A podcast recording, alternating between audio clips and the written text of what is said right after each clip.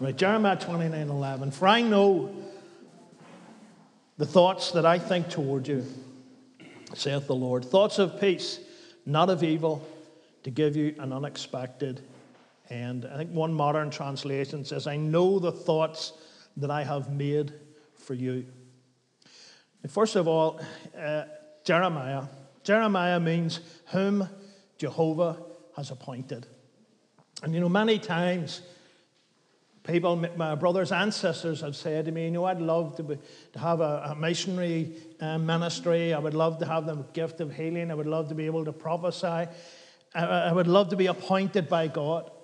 But I was reminded of what Jesus said. He said, You don't know what you're asking. Be careful what you ask for.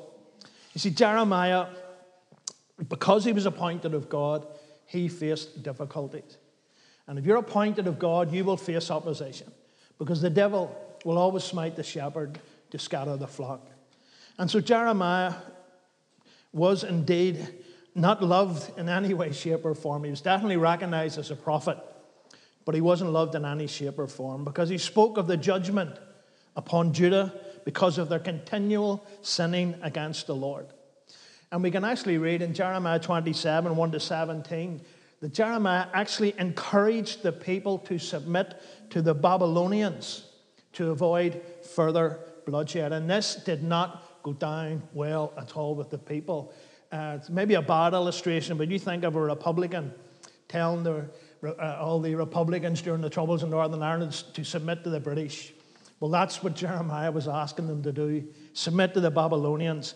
And that did not go down well. This enemy that had come and taken them from their land, this enemy who had defamed the name of their God as they saw it. And so, because of this, Jeremiah was not a popular man. And in fact, uh, historians tell us that he was under the constant threat of death. They wanted to silence him, and we'll see why in a moment. We know he was called the weeping prophet, and he received many important visions from the Lord. And he was called the weeping prophet because, not because he was a gurn, but because he wept for the people of the Lord. He's seen the state the land was in. Church, are we weeping for this land? You want to know something? We should be. His heart and his love for God and for God's people, and I'm getting emotional talking about this now, but we should be weeping for our land. We should be weeping for our young people, weeping for our government that God would bring them back. And this is what Jeremiah was doing. So he wasn't a gurn, he was someone with a heart for God, someone who loved the Lord.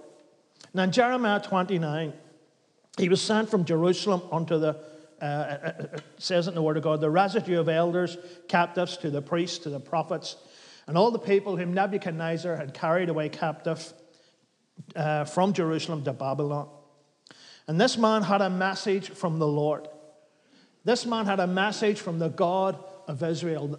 They, they seen themselves as the children of Abraham, Isaac, and Jacob.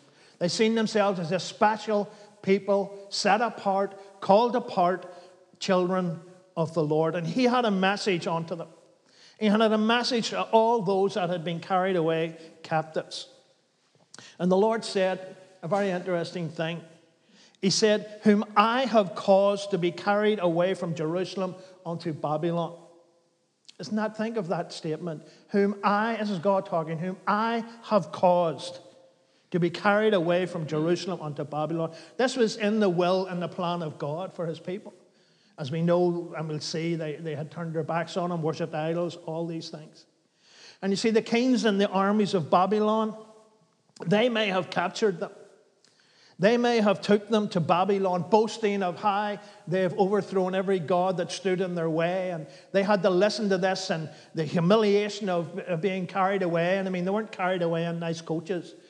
90% of the time they were chained and had to follow the chariots and the wagons of their captors and they had to uh, suffer this humiliation. But it wasn't the, the, the, armies and the kings of Babylon uh, that did this. This was the way of the Lord. And because of this, the people, they wanted revenge. If you remember when we were looking at Christ's crucifixion and how the locals wanted revenge, they wanted the Roman army destroyed. They hated them. They had taken their land off them. They were putting heavy taxes and heavy burdens on them. They were persecuting them. They were restricting their worship for the Lord. And here's the same things going on in Jeremiah's day.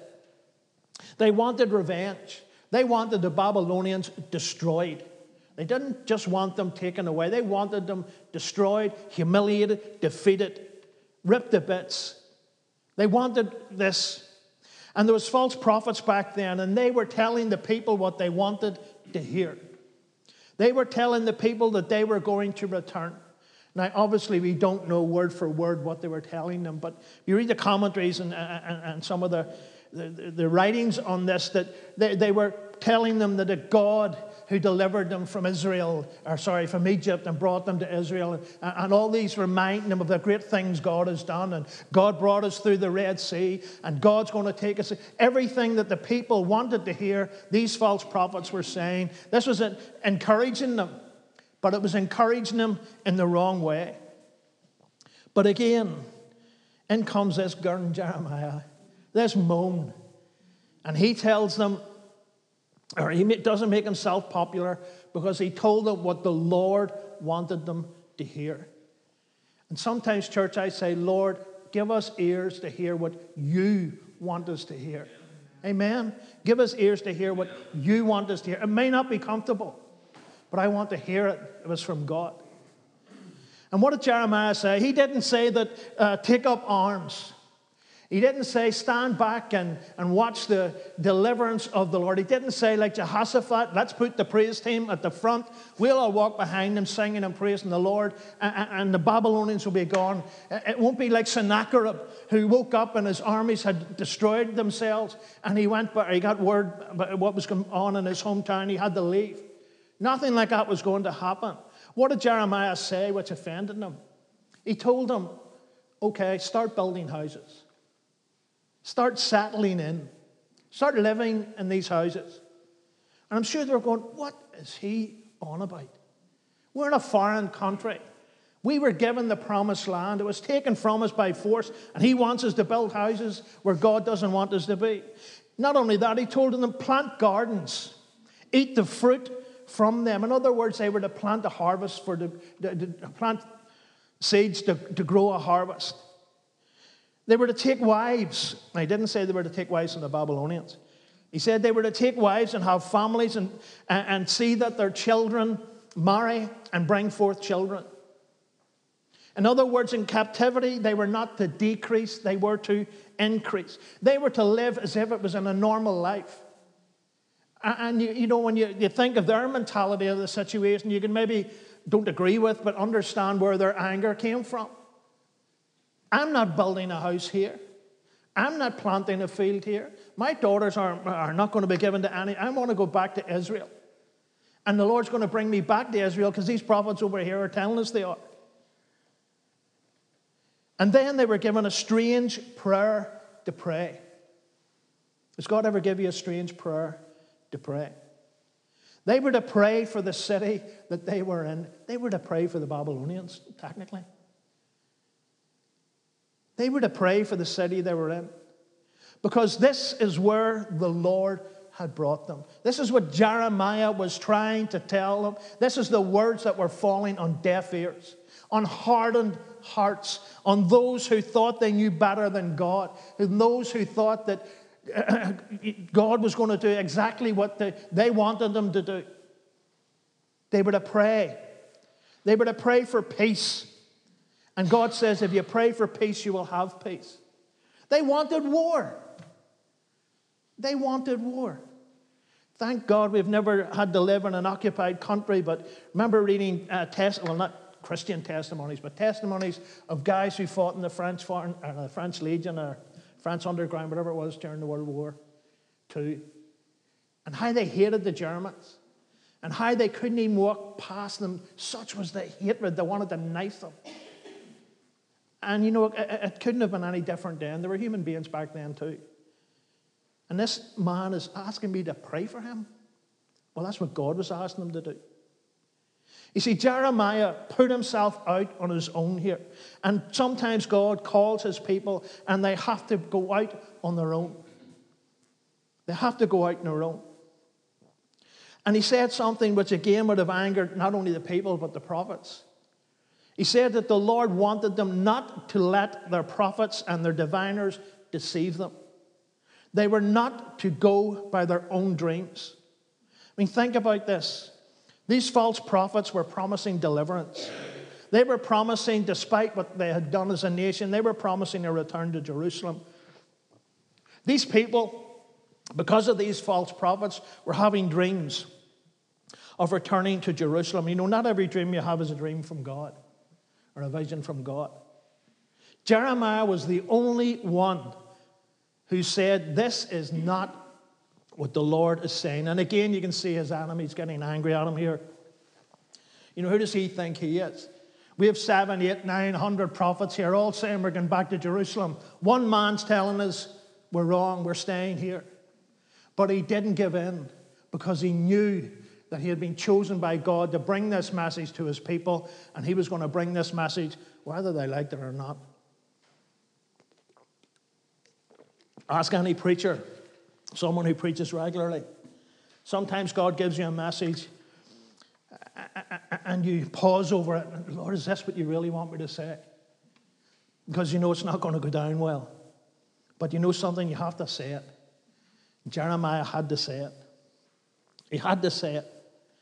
These dreams they were having of returning to Jerusalem were wrong. These promises from these false prophets, who probably wanted Jeremiah dead, who's he think he is? Let's have a vote. A hundred of us say we're going to Jerusalem. One man says we're, we're not, we're staying in Babylon.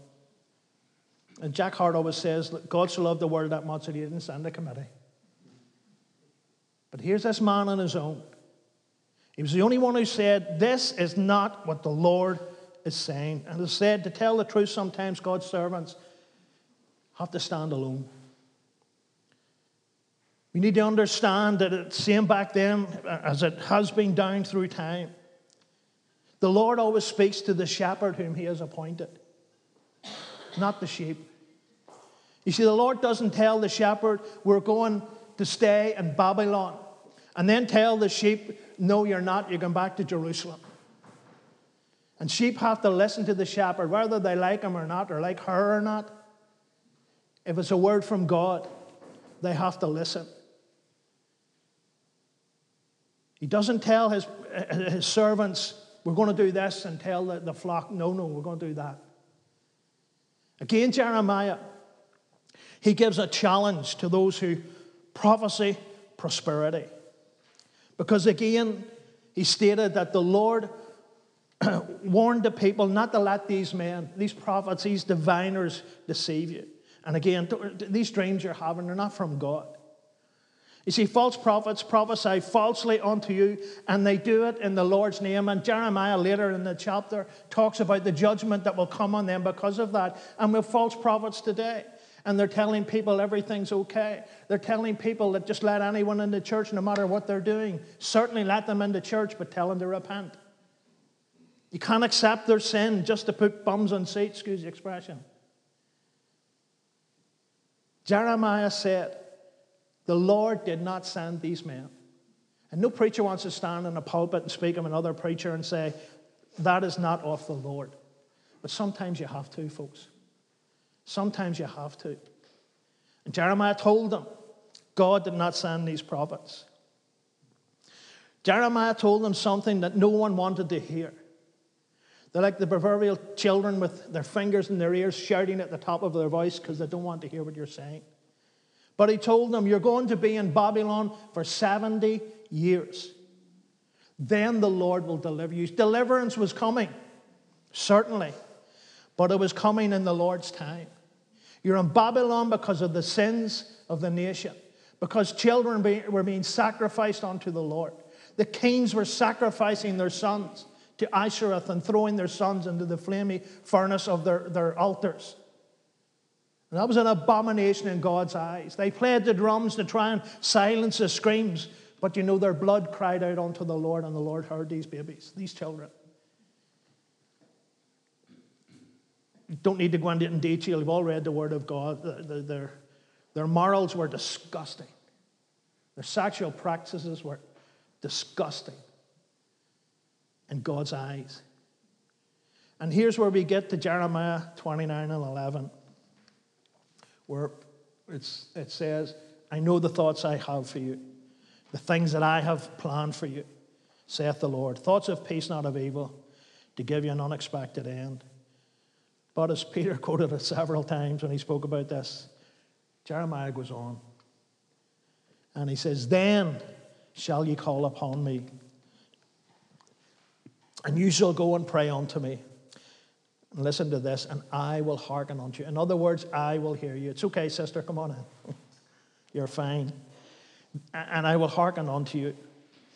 Listen to this, and you shall seek me and find me. When you shall search for me with all your heart. See, Jeremiah wasn't all doom and gloom. He was telling them, Yes, you're going to stay here. And the Lord wants you to prosper here. So start building houses, start planting fields, start growing flocks. And God will bless them. And because God blesses you, the Babylonians will be blessed. Don't forget, Potiphar was blessed when Joseph was in his house. Egypt was blessed when Pharaoh was second in command, or when Joseph was second in command to Pharaoh. And the Babylonians were going to be blessed because the blessings of the Lord upon his people would bless those who were keeping them. And then he continues, And I will be found of you, saith the Lord, and I will turn away your captivity. After seven years, I will, 70 years, I will turn away your captivity. So they weren't going to be there forever. But there's generations who sinned, aren't come back to Jerusalem, which we can understand did not go down well. 70 years. I tried to look this up, and there's many different opinions in this, but the lifespan back then you're very lucky if you made it to 50. So a lot of them would not be there. 70 years that have been well gone. The generation that burned their children on the idols, that did you know, disgusting things they did.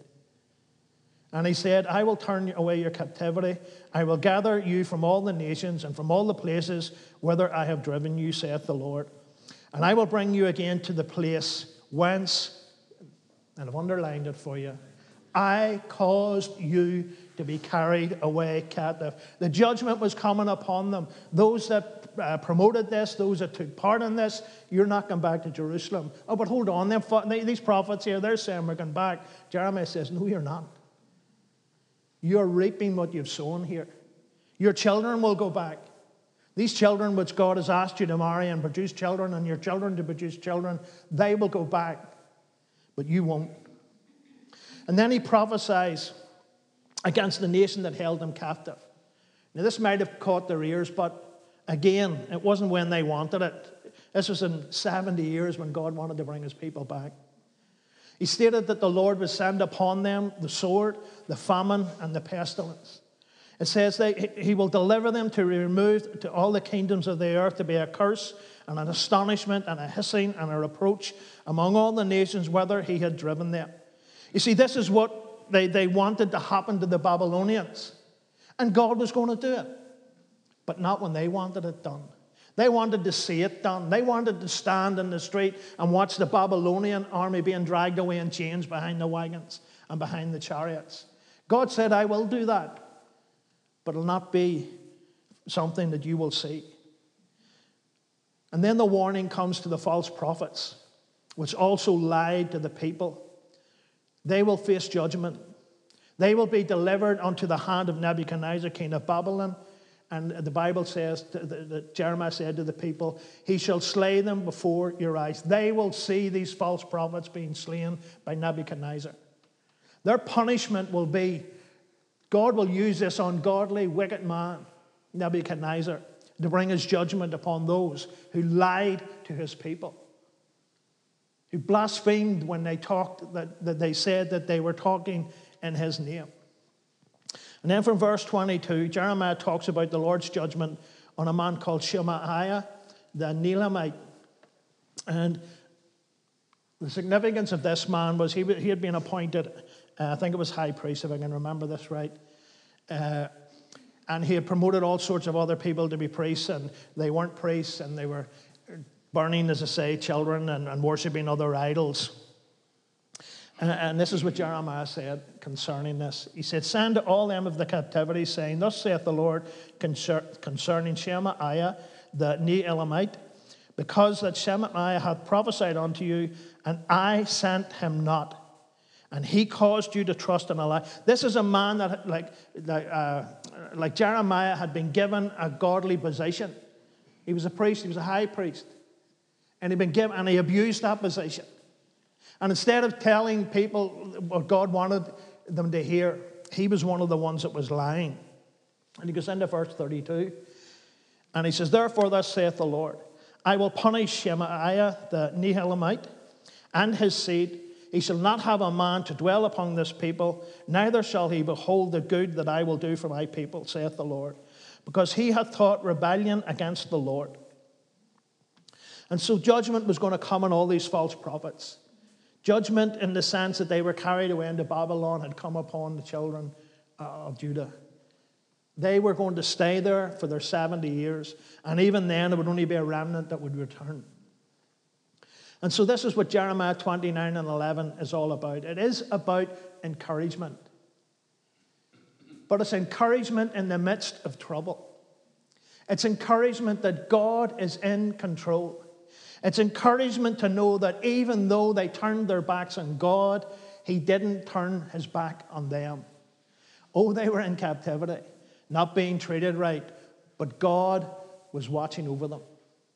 And God was going to make them prosper if they trusted in Him. And you know, because we see that people today quote Jeremiah 29 and 11 out of context, we're not saying that that verse is irrelevant. It's not irrelevant. It's a very important verse. Excuse me. Amen. I have to stop eating big lunches. it's important today. It's not irrelevant. Because it's a verse which brings help to God's people wherever they are. Whether it's in captivity or whether it's freedom, God will bless them. You know, God's judgment comes in the sense, I believe anyway, that He withdraws His hand of protection. And they were taken away captive. Sorry. And when we look at the day, no one can deny that as a nation, we have turned our backs on God. Evil truly is seen as good, and good is seen as evil. You know, folks, I've given watching the news, it just disgusts me. And these breakfast programs are worse. The promotion of everything that is sick and everything that is evil. And someone comes on and tries to talk about good things and about God, they're just shouted down. Governments throughout the world, and this is my opinion, have become so corrupted we don't know who to believe. Isn't that sad? That we don't know who we can believe. The media has been taken over by what they call the woke generation. And if you go back and listen to the sermon I preached on uh, Gramsci and cultural communism, it's just happening in our land. Happening in our land. Children are being taught things that they shouldn't be taught and not being taught things that they should be taught. Just seen a video of a drag queen with a thong on dancing in a primary school. And yet they don't want you to go in with the Bible because you will harm their wee minds. It's sick. And I don't care who that offends. It is absolutely sick. And I just hope and pray that not one of these drag queens tries to walk into the toilet with my daughters or grandchildren in there because he's going to be getting hospital food if he does. You see, there's false prophets today, and this is the sadder thing and they're preaching prosperity. And they're not condemning what God condemns. They're not condemning what God condemns. They're promoting what God condemns. And they're telling people that, you know, the land's going to be fine. The land is in sin. Way back in our starting days, James Forsyth apparently said, if God doesn't judge this generation, you have to apologize to Sodom and Gomorrah. Judgment will come. And note, I said that we are, we are condemning what they are doing and what they're saying. We're not condemning men, we're praying for them. Praying for these people who have gone astray and who've listened to the things of the world and have been dragged along like the shaft when the winnowing fork tosses the wheat into the air and the shaft blows away with every wind. And this is what's happening in society. Just as it was in Jeremiah's day, we are bringing judgment upon ourselves as a nation. But, church, I want to remind you of Jeremiah 29 and 11, because it still applies to the church today. The body of Christ will prosper. No matter where we are, no matter what uh, situation we're in, Jesus won't condemn his people for what other people are doing. We may, I can't see Britain getting into captivity, but if we did, it's not our doing, and God will look after us. You know, I love that Psalm 34 15. The eyes of the Lord are upon the righteous, and his ears are open to their cry. I, I believe Peter speaks of this too. For the eyes of the Lord are over the righteous, and his ears are open to their prayers. The face of the Lord is against them that do evil. God is watching over us. Remember that song? Uh, he's watching, God is watching us from a distance. He's not watching us from a distance, church. He's beside us. It's a lovely song, but I'm afraid the words are up the left. From a distance, God is watching us. No, He is not. You know, it's, it's said that when Jerusalem fell finally, and the Romans leveled it to the ground. A word of prophecy came to the New Testament church, telling them to flee Jerusalem. And Josephus, the Jewish historian, he said that none of the church were killed or injured as they had all listened to the warning from God, but everyone else who remained perished. And I'm sure back then there was false prophets contradicting this word for the Lord. As the New Testament, whoever the, the prophet or messenger was in the church at that time, no doubt they were criticized and they were hated. Because he was saying something they didn't want to hear. God was going to destroy Jerusalem. They thought Jerusalem was going to remain forever and the Messiah was going to come back and rule and reign from this third temple that they're still trying to build for whatever reason they're trying to build it. They would have claimed that God wouldn't desert them, wouldn't let their enemies prosper would bring judgment, on, uh, just like the, he brought judgment on the Babylonians, he'd bring judgment on the Romans, and he did. But just like Jeremiah's day, the people were reaping what they had sown. Judgment was coming upon them. And society today will bring God's judgment, but the body of Christ will prosper. The body of Christ will prosper. The protecting hand of the Lord will keep them. He will cover us with his wings, church as we stand for the things of God, as we refuse to adopt the ways of the world and stand for the things of God, stand on the promises of God, then God said He has planned for us to prosper and not to have an earlier, quick end. You know, there's many, as the musicians come back, I'm sure on social media already the prophets of doom are on about this warning today. I read one that it's a government secret. that Actually, we're going to get nuked. well, you know something? The Bible says, lest those days be shortened, should all flesh be saved. So they started the want, but Jesus won't let them because he's coming back for us. Amen. Certainly be concerned, church, but don't fear because God is in control and God's going to save his people. Thank you for listening tonight. Let's stand in his presence and let's worship the Lord together.